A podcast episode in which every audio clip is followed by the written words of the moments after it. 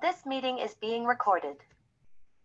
Well, welcome to the journey. Um, my name is Kevin Polke, and I am the host of the journey. And um, for some of you that have been uh, listeners, you know that what we do is we uh, tell stories of transformation, and um, not only uh, in the midst of that transformation, but sharing what obstacles or setbacks someone may have experienced and then what things did they learn as they were um, moving through and and those obstacles uh, or those setbacks that someone had. And today we have a, a special guest uh, alex gary. Alex and i have known each other goes way back to high school. And um, and Alex was a previous uh, in the very first year. Um, you were on the you were on on the show then and talked about what you were doing at that time. And our daughter daughters uh, were in musicals together, and so there's been a lot of t- time periods over the past uh, couple decades that our our paths have crossed uh, as well. So welcome welcome back to the journey, Alex. And um, it's nice talking again. Yeah. That was pre-COVID. Yes, it was. Yeah, when when the world was a little bit different, right? So, yes. So um, I know. Uh, well, why don't you kind of just let the audience know uh, a little bit about you, um, how your ties are within the community, um, going all the way back to our Harlem days, uh, and some of your interests and passions. All right. Uh, you and I graduated. Well, you were a year ahead of me, right? You're class yep. of '86 at Harlem, Correct. and I graduated uh, from Harlem in '87, and then uh, I had a circuitous uh, journey in college, but I ended up graduating from NIU. And in 1996, I started working for the Rockford Register Star, and I did that for, oh gosh, 17 years. So that takes us up to about 2013, 2014, when you know the newspaper had was on its way down rapidly, and uh, you know they eliminated me, um, and which is kind of like led me to your first podcast because it's been you know a lot of fits and starts and um, different ideas and trying different things because I pretty much thought I'd gra- I'd live you know in journalism for the rest of my life.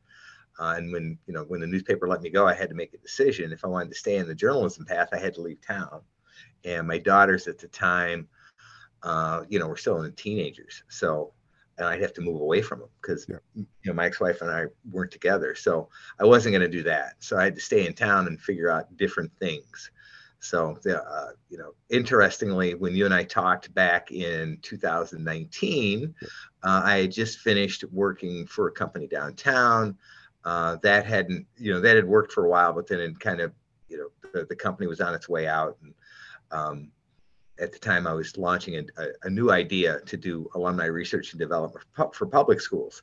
And I'm still doing that. Uh, but just in the last two months, uh, a new opportunity's come up. So uh, I am now the de- development director for Midway Village Museum oh. Uh, over here, you know, just off Guilford Road. Perfect. And and for for listeners that may not be familiar with Midway Village, uh, explain a little bit about what is Midway Village, what's the history of Midway Village, how long has it been in existence? Um, yeah. So Midway Village, is interesting. Uh, our 50th anniversary is coming up. So it was uh, Midway Village opened in 1974. Um, a family purchased some land because they thought they, you know this family was part of the Erlander home uh, Society, and that was a two-story museum. And and this family's like, we need a single-story um, museum to you know tell the whole history. And so uh, they purchased some land, and then they partnered with uh, three historical societies to raise money. And uh, the, the, the museum opened in 1974 on I think 13 acres. It's now 144 acres. We have an indoor museum. Um, that you know we're constantly working on. There's a Victorian village uh, with about 26 buildings out and back, which hosts all kinds of different events during the year. And then we have a bunch of land all the way out to Perryville, um, where we do special uh, war reenactments. So now it's up to 144 acres. Uh, and you know, I've I've been here six weeks now. I thought I knew the the operations pretty well, but it's it's you know, there's a lot going on on a weekly basis, especially you know, from during wedding season. You know, you're talking March to uh, November. Um, you know, there's just dozens of different kinds of events going on, plus the regular museum and all these other things we're trying to do. Nice, nice. And so it, it is actually now with with that with the museum. Maybe talk a little bit about um, what what does the museum actually focus on? Where you said you, there was a Victorian village aspect with 26 buildings, but what does the you know um, uh, if if if a new per, a person was coming to the museum for the first time, what would they what would they see? What would what would some of the mm-hmm. things that they'd see? So the Victorian Village focuses on 1890 to 1910, and that doesn't, you know, the buildings don't change, right? Yep, so, yep, yep. Um, you know, that's kind of stuck in its time period. Here, um, the one of the things about the museum is we're trying to make it. That's going to be the goal is to freshen it up. You know, when you when you come in uh, to the right, you'll see a little gift store, and the lady running the gift store, uh, you know, has a charge to try to tie everything in the gift store back to Rockford history. Uh, so that's changed over the last couple years. And there was, if you went in there a couple years ago, it was just little kitschy items that that we're trying to sell. But now, now we're actually trying to have everything in there tie back to Rockford history in some way. And my mom used to run a stained glass store and a retail store, so I've had some ideas, and we're working together on a few things. In fact, I'm wearing, you know, the the, the Camp Grant hoodie that we just started offering uh, through a pop-up store. Uh, so there's some things going on there. Then we, you, when you turn left and go into the museum, uh, you start out with some, you know, pictures of the old time Rockford on the wall. There's some stuff about the peaches. There's stuff about sock monkeys. We have a main hallway, uh, which is kind of eclectic. Um, you know, it, it has a lot of different items and it leads to the very, very back where we have an industrial gallery. Uh, but the industrial gallery hasn't really been touched since the 1980s. We, st- we still have Amerock stuff in there. You know, and mm-hmm. Hasn't been a thing here locally since like 2005. Mm-hmm. So that's on our list of things to improve. Uh, we do have a really cool exhibit called uh, Many Faces, One Community. Off to the left, that's newer. That was built, I think, around 2008. And that that's you know the the theme is all these different communities of people have come together to make Rockford. So it's kind of a trip through a train station uh, where you go through a, uh, you know, a Swedish house, an Italian kitchen, a boarding house. Uh, it's it's a pretty cool exhibit, and it's, it's something you would see in like the Chicago, New York museums, and that's kind of what we want the whole museum to eventually be is to that level. Uh, right now, my number one job is we're creating a uh, standalone permanent exhibit for Camp Grant, which, uh, Kevin, do you know the history of Camp Grant? No, you know, a, a, little bit, but not probably just enough to uh, sound like I don't know what I'm talking about. So, yeah, right. tell us, yeah, tell us. Inter- so interestingly, you remember MASH? Like we're old enough to have watched MASH. Oh right? yeah, hundred percent. Yeah, yeah. Colonel Potter trained for World War One at Camp Grant you know, fictionally. Sure, sure. Uh, Camp Grant opened in 1917 on what the land now uh, is Greater Rockford Airport or the Chicago Rockford International Airport. So that whole area was a World War One training camp. And then in between the wars, it was, I think, for the Civilian Conservation Corps, the CCC, which was, you know, a Roosevelt thing. Uh, and then in World War II, when we were getting ready for World War II, it reopened as a World War II basic training camp and expanded in World War II, we had over 300,000 soldiers cycle through Camp Grant at some point. Uh, so, you know, lots of people from all over the country called Rockford home for a little bit of time thanks to Camp Grant. And then after the war ended, I mean, there were there were thousands of buildings out there. They built this whole thing in like six months. So everybody in town that could swing a hammer was, you know, at the area out there at that area building buildings. And then in World War II, when when it ended, uh, they basically sold everything off or gave it away. So, you know, everything was cleared out in about a year.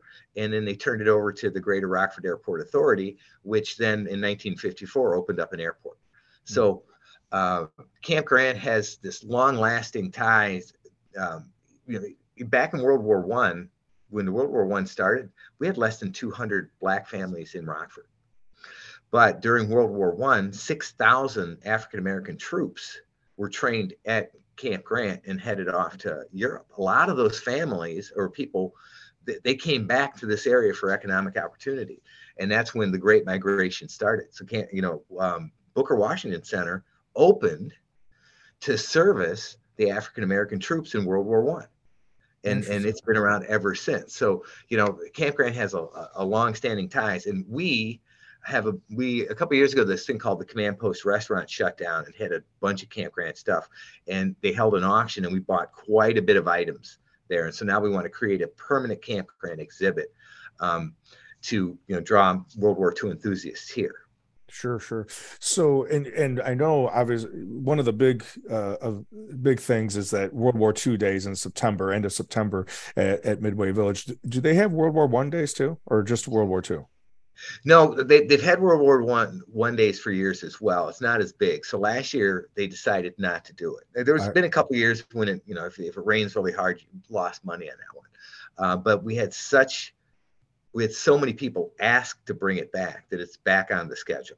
Is it? So there's three war war related things that we do every year here. There's Civil War days, and that's a weekday thing where a bunch of schools and, and dozens and dozens of schools from Wisconsin, Illinois, from you know the burbs, uh, bring cl- uh, classes in, and over a five day stretch, we have a bunch of reenactors in uh, you know, talking about the Civil War. So we've got, you know, we've got a Lincoln, we've got a Frederick Douglass, we've, got, you know, we've got um, um, uh, U.S. Grant walking around. So that we do that, and then we're bringing back World War One days, and then of course in the fall and in, in September and October uh, we do World War II days. And and this year, you know, 5,500 visitors over two days uh, more than a thousand reenactors and 300 volunteers. I mean, it's wow. it's a big deal.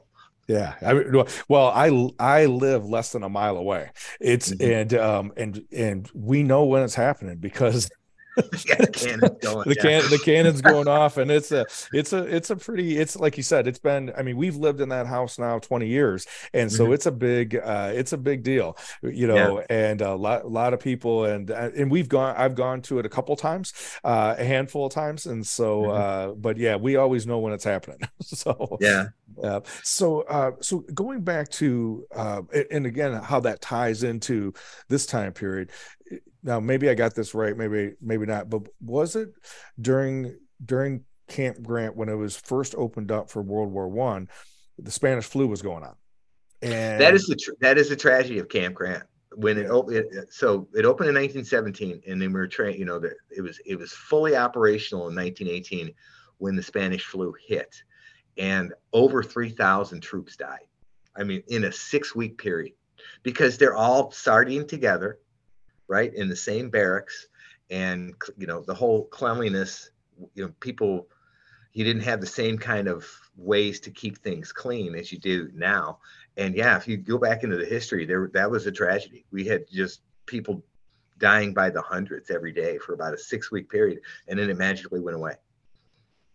Yeah and and i remember somebody again i don't remember exactly where i heard heard heard that, but it was it, because there was a huge fear regarding the townspeople of Rockford and and that impact in the townspeople, and mm-hmm. um and so um and then when you said it like it seemed to magically disappear what what's any ideas about how it i mean obviously it came in because that's what viruses do and we just have gone through that with the pandemic or, or the uh, corona pandemic but any idea from your I, no, not really. I mean, you know, typically flu, cold and flu season gets worse as um, it gets colder because you're stuck inside. Yeah. Uh, I'm not sure exactly. I, you know, I, what you know what happened, but it was just like it, it peaked and then it just kind of, met. you know, that year just kind of petered out. But for about a six week stretch there, uh, Pat Cunningham from the paper wrote about it. They, they, you know, they would they were stacking up coffins because the funeral homes couldn't handle the amount of people dying on a daily basis. Wow. Very, very unfortunate. Very unfortunate. Mm-hmm. So what? Um. So what are? What's the timeline regarding the Camp Grant uh, exhibit? What? Would you? Do you guys have any ideas when? yeah, we we hired a company, the same company that designed the Many Faces uh, One Community exhibit. We hired them to do uh, the same thing. So you would walk in, and it's it's you're walking into the you know to the mess hall. I mean, it's it's it, we've got a great little kind of uh, layout set out and um, uh, we have a World War II Jeep ready to go and all these items, and and it's going to be a really really high quality thing, but which means you have to raise a lot of money. I mean, one one of the issues about uh, museums in general, um, when you walk through the main hallway, some of our stuff is really high quality, and some of us put on white foam board. You know, like, okay, we want to change things up. We don't have a lot of money for a new thing, so we're just going to do this, this, and this. And that's that's down the road one of the things we want to change. If you want to get people into your museum on a, you know, more than once every ten years, you have to you have to give them a really high quality uh, experience. Uh, so we've been visiting other museums kind of to get an idea what high quality experience means. Um, and so uh, this will, yes, this will have the timeline starting in 1917. It'll talk a lot about the African American troops that were here. Uh, and then we have some ideas on how to make it interactive. And one of our board members went to the Titanic Museum. If you go to the Titanic Museum, they give you a name, right? And you go through the whole Titanic exhibit. And at the end, you type in your name or you enter your ticket, right? And they tell you if that person lived or died. Ah, right. Okay. So you know that's that's kind of a cool thing. Um, you know we're we have we're working on getting records of everybody who came through Camp Grant. It would be cool to okay, so Kevin, you show up, here's your name, and you, you know you do your interactive thing, and you go to the end, and then you find out what happened to him. Did he die in the war? Did they survive? Things like that. Um, you know, you and I are sports fans. Yep. One of the things I'm I'm individually researching is for those four years in World War II, this town was a sports mecca because of Camp Grant. You had so many outstanding college students in the Army that we fielded baseball teams, basketball teams, football teams. Our football team played Big Ten schedule. They played Illinois, Wisconsin, Purdue, Indiana, then they would play the other base teams. One of the years, the basketball team was so good that at the end of the season, it was the number four ranked amateur team in the country, uh, behind North Carolina, another school, and then another base team. You know, because these guys, you know, when you're here, you know, there was no TV back then right? You know, so you're not going to sit around the radio. So they had these guys constantly in motion, forming teams and, and doing athletic events. So in 1942, the Chicago Bears played the Camp Grant Warriors at the Bell Bowl. Yeah, as a really? preseason. Yeah. So yeah, I like looking that stuff up. We've had all, you know these people from all over the country were here, and and we want to reach out to the family members of yep. these people that competed and went here to see if they'll contribute because it's we need to raise I think a total of 525,000. So we've okay. raised about 160 so far. We need 380,000 to begin construction, but then we want to raise another 150 or so so that we have, you know, money every year to to maintain the exhibit and change it up because sure. we don't, you know, we want it to be not just, you know, trinkets in a in a in a box that you walk around and look at, but like the whole interactive, you know, experience on the walls and stuff like that. Sure, sure. No, it sounds awesome. I mean, I I love history, so so that that's that's a pretty cool thing. I I and I and maybe it's the one exhibit that you were that already exists, but it hasn't been updated for a long time. Rockford's got you know a long history as far as you know. Uh, furniture manufacturing to mm-hmm. fastener to now aerospace um what what are they thinking about doing doing with that or is that is that after the Camp Grant? Well, it's after the Camp Grant, but we've had we started having some discussions. We want to do it in a similar fashion. The the timeline of, you know, this was an agricultural town, and then the Manny Reaper came along, and we have a Manny Reaper, which like I'm actually going to do a video on that, and that that that was the beginning of these huge giant combines. You know, started here in Rockford. A guy got a patent to make a you know a thing that could actually you know cut down crops because instead of doing it by hand right? And that, that began the industrial revolution here. And then uh, we became this massive furniture making. You know, the Swedes moved to town and we became this huge furniture making company. And at the end of 1920s, we were the number two furniture making company in America. Only Grand Rapids was bigger. And then, you know, um, then the Great uh, Great Depression hit, wiped all those companies out. I mean, we were we were on our backs um, all throughout the 30s. And then World War II comes along, and all of these companies that were just limping along became uh, World War II suppliers. And two of them, Sundstrand and Woodward, you know, transitioned into making parts for airplanes. And so then that started, you know, that saved a lot of our industry. We became a screw making capital, you know, for 50s, 60s, 70s, and 80s. And then now that's kind of transitioned out, and now we're this aerospace hub right? We want to tell that story in kind of a timeline fashion. Uh, the way it was set up, I think, in the 80s was we got a lot of companies to come in and donate money, and then they put up stuff about their company. Mm-hmm. So there's no real unified theme there. Sure, sure. Uh, we want to change that up and, and and go more into the, like again a journey through time, Yeah. uh, and have some of the you know have some of the cool things. We've had a lot of cool inventions that came out of Rockford that that really changed, um, you know, the the the arc of this community, and we want to show that off. So, the the difference is, are we going to do it like we're doing Camp Grant, where we we raise money for one specific room, or um, because there's a thought here, why don't we just try to raise a, a chunk of money to redo the whole center part? right leading back to there because one you know one of our weaknesses here we don't have a lot of pop culture stuff rockford's created rockford's had a few people make it to the big time you know we only have one thing on on cheap trick in the whole museum right uh, we have a little bit of stuff on janet lynn um, but that's about it. You know we've had uh, people win grammy awards and we've had people appear in movies and um, but none of that's really here you know? Uh, so there's there's a lot to do and i am also a history buff so Yep, yep. it's, it's a cool thing for me. It's like what you know if if there were five places on my list of of things that could keep me in rockford this was one of the five. So uh, you know the whole story about me getting here is, is pretty cool because it all came together really quickly Yeah.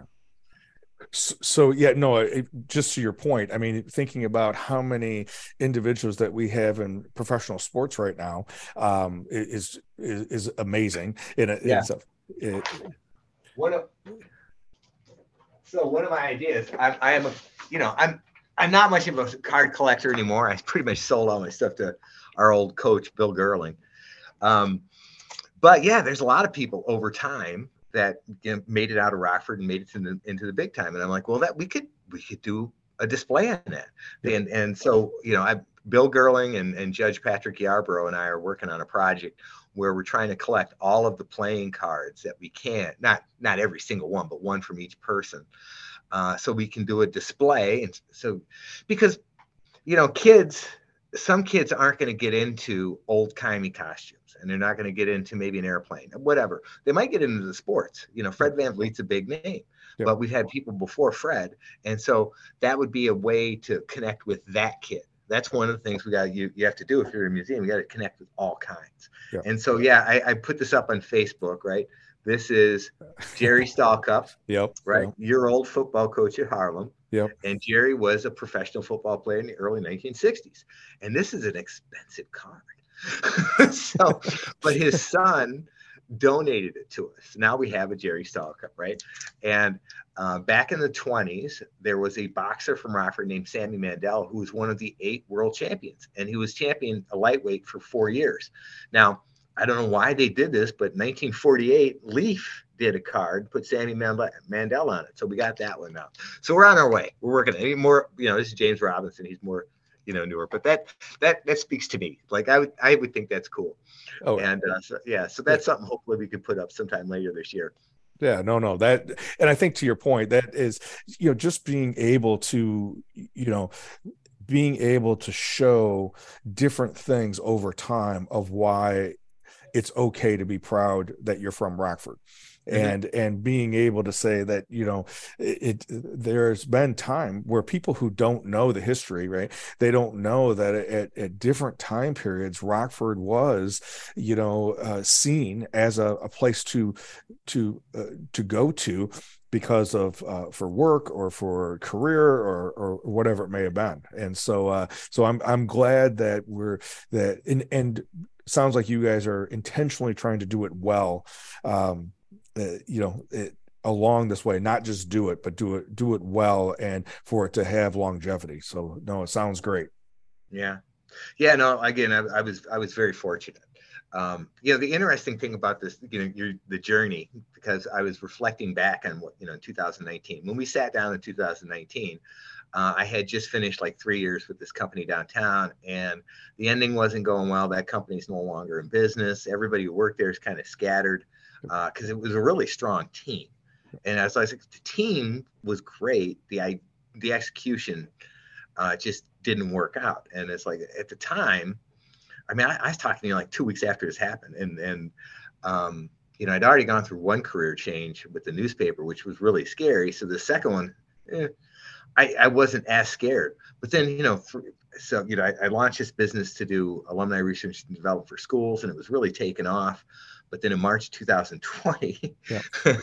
um, you know the, the pandemic hits and the pandemic you know hit me pretty hard because uh, i was working for schools and schools were all shut down and their budgets nobody knew what their budgets were going to be so I had, I had you know three school clients and i lost one right away and then all of my meetings i had like seven meetings set up with sycamore uh, Blackhawk Tech. I was going to meet with all these different schools. Everybody was kind of interested in this idea. They all got canceled. Yep. So now, you know, I'm down to two two districts, which wasn't enough to pay the bills, um, and and I have no prospects for the future. At least, you know, because who knows how long that was going to last. Yep. I mean, that was that was a freakish few months, right? Yep. Um, then I, I did get lucky in in September uh, of 2020. I got an email from the Harlem School District, which was one of my clients, and they said, hey, we're, we're creating full-time sub, substitute teaching positions and uh, we'd like you to apply because I was I was a daily sub. I would sub there five, ten times a year. And I applied and I got it. And at the time, that was a huge deal. Now I'm going to have a paycheck every two weeks, right? While I can wait out all this stuff. The paycheck wasn't great, but they also didn't, you know, ask you much, ask much of you. I mean, I was a fairly, you know, popular sub because here's my speech. I would walk in, I'd say, all right, I've got stuff to do. So if you don't bother me, I won't bother you. right? Here's your assignment. kids like, Can we get our phone was like, Yes, fine, it's fine. I just leave me alone. I got work to do. And and you know, at the high school level, all you're pretty much doing is reading their assignments and making sure they don't stab each other. Yeah.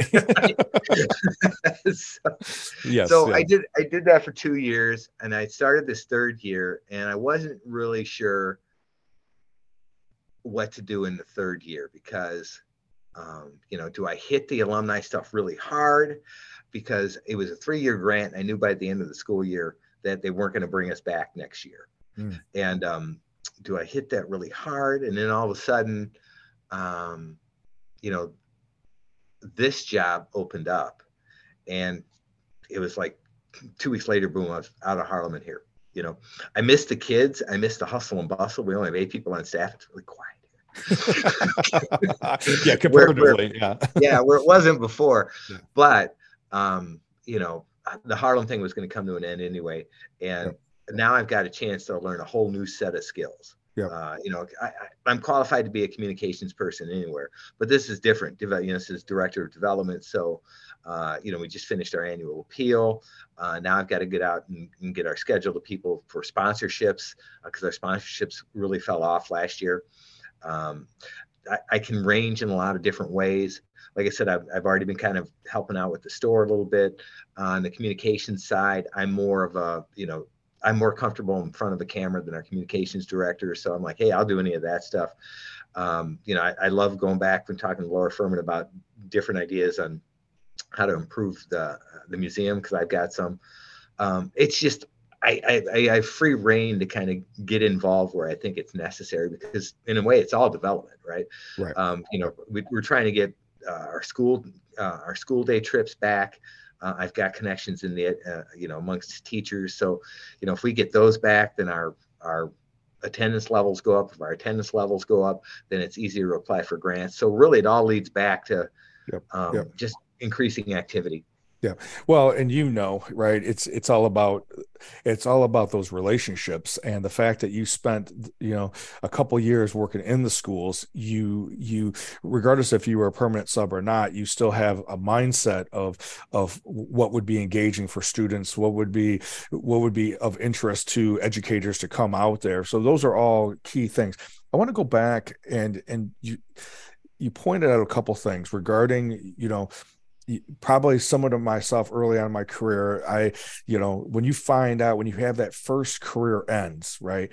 And and you know at least for me i thought i'd be doing this for my the remainder of my life because that was how my dad was. I mean he he worked at a company for almost 30 years and and that's where he thought he was going to retire and the company closed the rockford location. And so the last five years of him working was trying to figure out where to fit in right? And um and so uh so for you you've had two different career slash jobs that have uh, that have just you know because of not not anything that you yourself did but because of the industry's changing or maybe the plan wasn't you know fully vetted or whatever how what would you say for someone who has gone through it once twice or going through it currently what would you say reflecting back on it what would you say that was most beneficial as you were not only trying to just keep your head above water but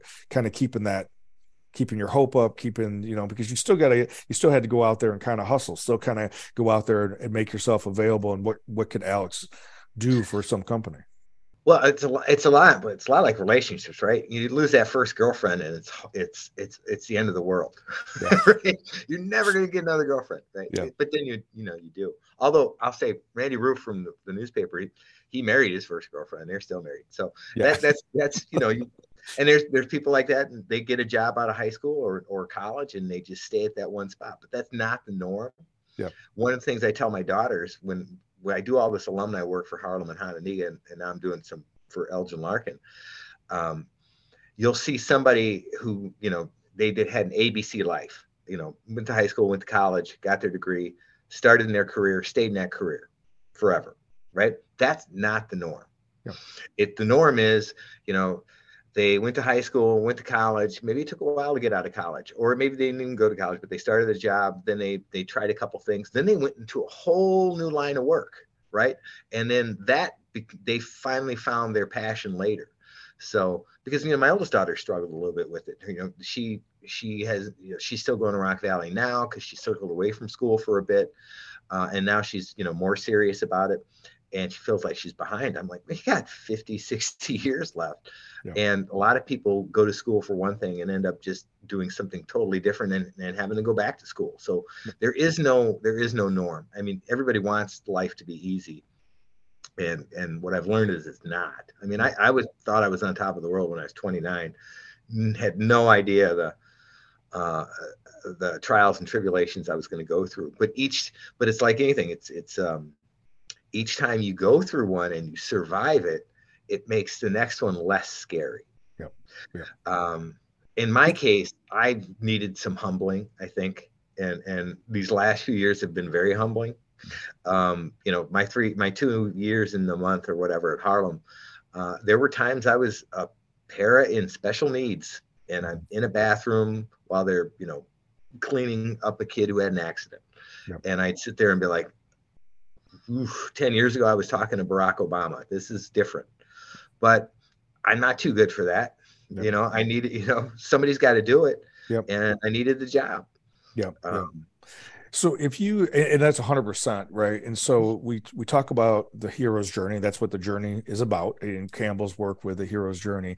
And that it is a circle meaning it's not the straight line where you just check things off and and do that. And and maybe some some people's lives may follow that um, but in some area they're going to have some type of obstacle some type of setback. E- even if they don't share it on social media there's there's something that may end up happening. What would you say from the newspaper to the job downtown to the last two years what would you say that you've learned about yourself that you wouldn't have learned if if those setbacks would have happened? Hmm. I, you know my life is a lot more interesting today just just from all the different things I've tried and things I've done, I have a lot more experiences in life than had I just stayed in that one career, right? If I had just been a newspaper person for the rest of my life, um, you know, I wouldn't have tried to launch like a card game, right? Uh, I would, I wouldn't have, you know, been in front of a superintendents trying to sell something. Um, I wouldn't have I just there's just all these different all these different people I've met and things I've learned that I would not have learned if I'd have just stayed in, in the one career. Now, would I would I like to the one career to stay? Yeah, I, mean, I do the math in my head. Had I, had, you know, journalism industry hadn't died and I just kept getting three percent raises every year, then I'd be making over ninety grand this year and probably playing golf with with uh, you know, bank presidents twice a week. That didn't happen. So, but most of us don't get that. And um, in the end, it's just a matter of you got to get up and you know you got to get up make things happen. You know, when when bad things happen, don't hide. That's the big thing. When bad things don't happen, don't hide. Talk to people. Um, reach out because that's where that's where the opportunities come. You know, I mean, it happened again here you know, basically I was at Harlem and, and I was there a month and I was probably going to let the school year, you know, finish out the school year and have one more uh, teacher summer. Uh, and then somebody at the administrative level decided that one of the benefits we, we got, we weren't going to get this year. And that, so I took a $9,000 pay cut in one day. And, and you know, I was like, okay, well, eh, the other three people were pretty were, were kind of upset and I was upset too. But then I was like, well, you know, I was going to leave anyway. So this just means it's time to leave now. Yeah. And I sent out emails to several people I know. And um, one of the ones was the executive director here. I'd worked with at Transform Rockford a few years ago, and he said, "Hey, would you be interested in this?" I'm I'm more I would be more perfect for the communications role here, but we have a communications role person here, and so they didn't have that. So it's like, okay, I looked at these things, and it's you know, the development is relationship based, and I have a lot of relationships, and I've learned over the years uh, when to keep your mouth shut. That's I think one of the biggies and I, I talk to my daughters about that. It's like you don't always have to chime in. You know, even when you're right, yep. if you think you're right, you, yep. it, it might not be the right time to say something. You know, it in the end, you know, I I read a lot about Lincoln. Lincoln's genius was he never made enemies. Yeah. Never made enemies. You know, and and in the end, those people that he could have made enemies with helped him become president.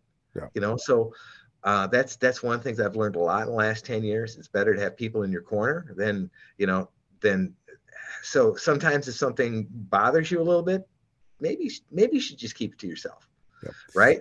yeah, no, no, you're you're 100 percent right, and I think you know again, kind of summarizing, right? It's it's mm-hmm. developing those relationships when times are going going okay, Mm-hmm. and continue um you know those when there's setbacks right continue those relationships not to be rescued Mm-hmm. but about about those just the relationship piece of it and and i know there was more than a couple times that we had you know went to starbucks and had some coffee or whatever and you were just throwing some ideas around and just trying to just trying to make some something happen and mm-hmm. um so perfect well yeah, you were you were there you were there when alumni engagement services were born yeah, yep yep yep yep exactly exactly yeah. and yeah. then and and you know it's it's funny because i i obviously now with your prompting i make sure that i follow uh you know the harlem alumni and yep. um and and that has been there's certain things on there that if if it wasn't for that i wouldn't necessarily be connected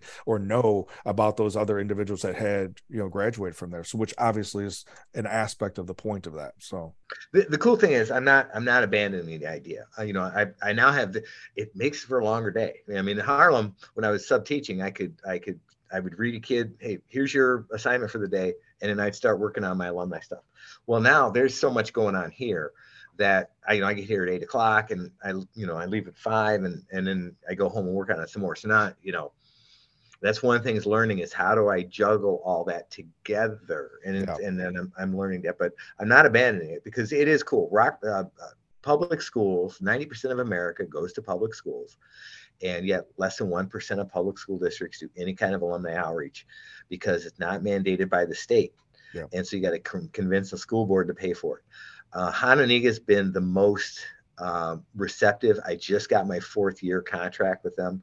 Nice. Uh, they just, they, you know, they, they're not worried about fundraising. They just like uh, connecting and, and showing off the kids that have gone through there. Harlem, we've had some fits and starts and stuff. Um, you know, when I was working there full time, you're not allowed to be a, a contractor and a full time employee. So now that I'm not there, I should be able to go back to do that as well. Uh, and you know, Harlem's where my heart is. Yeah. Uh, yeah. So I've got a lot of big ideas there that I want to keep going. Uh, like I said, um, I would not have imagined that this would be my life and it's going on a while ago. My God, you know, I remember when I was 29, I thought I was on top of the world. That was 24 years ago. Yeah. yeah, yep, yep, You know, but it, I, I, yeah, the, you know, one of the things in life, most people have get humbled at some point, Oh, and yeah. uh, and and this was, you know, my 40s were tough. yeah yeah And, uh, yeah well alex i appreciate our our friendship. I appreciate your story. I appreciate what uh, you uh you know the relationships that you've developed because it's based on that is why you're where you're at right now. And you'll we'll never know how many people's lives you're going to be impacting Hope to be here a while. Yeah. this is I hope this is the one that Yeah. I, I can ride for a while because I, re- I really like this place. I love Yeah. history. Uh, Yeah. I've got a lot of ideas, and um, uh, it's going to be cool to see how this works out for me. Perfect, perfect. Alex, what would be the best way if someone wanted to reach out to you, reach out and find out more about uh, Midway Village, what or, or or even get involved and become a member or a sponsor? What's the best way to get a hold of you? Oh, so my my email address here is my first name dot last name at midwayvillage.com. So alex dot gary at midwayvillage.com. Perfect. And my number here is 815 397 9112, extension 109. And I'm, I'm in the early stages here. So, you know, Kevin, if you're looking to sponsor anything, we I got a whole, you know, schedule of events here. Um, there's a lot of, you know, I've got, a, I've got data uh, on old sponsors. So, you know, the next couple months now is going to be just me, you know, reaching out to people and saying, hey, let's go have a, you know, a cup of coffee. How do we work together?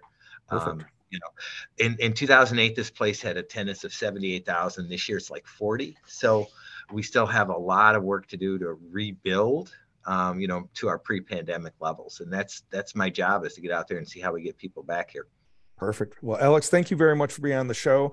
Uh, I know that you'll be, uh, I'll be asking you to be on the show again, and uh, I appreciate everything you're doing for the Rockford area. So, I'm, I'm, starting, I'm starting a Midwest, uh, no, a Midway Village time capsule podcast. there So we go. I'm going to bring in history people here to talk, and we're going to do. It's going to be fun because that's that's something I learned from you. Is just you know how to use it to you know just build partnerships or relationships that way.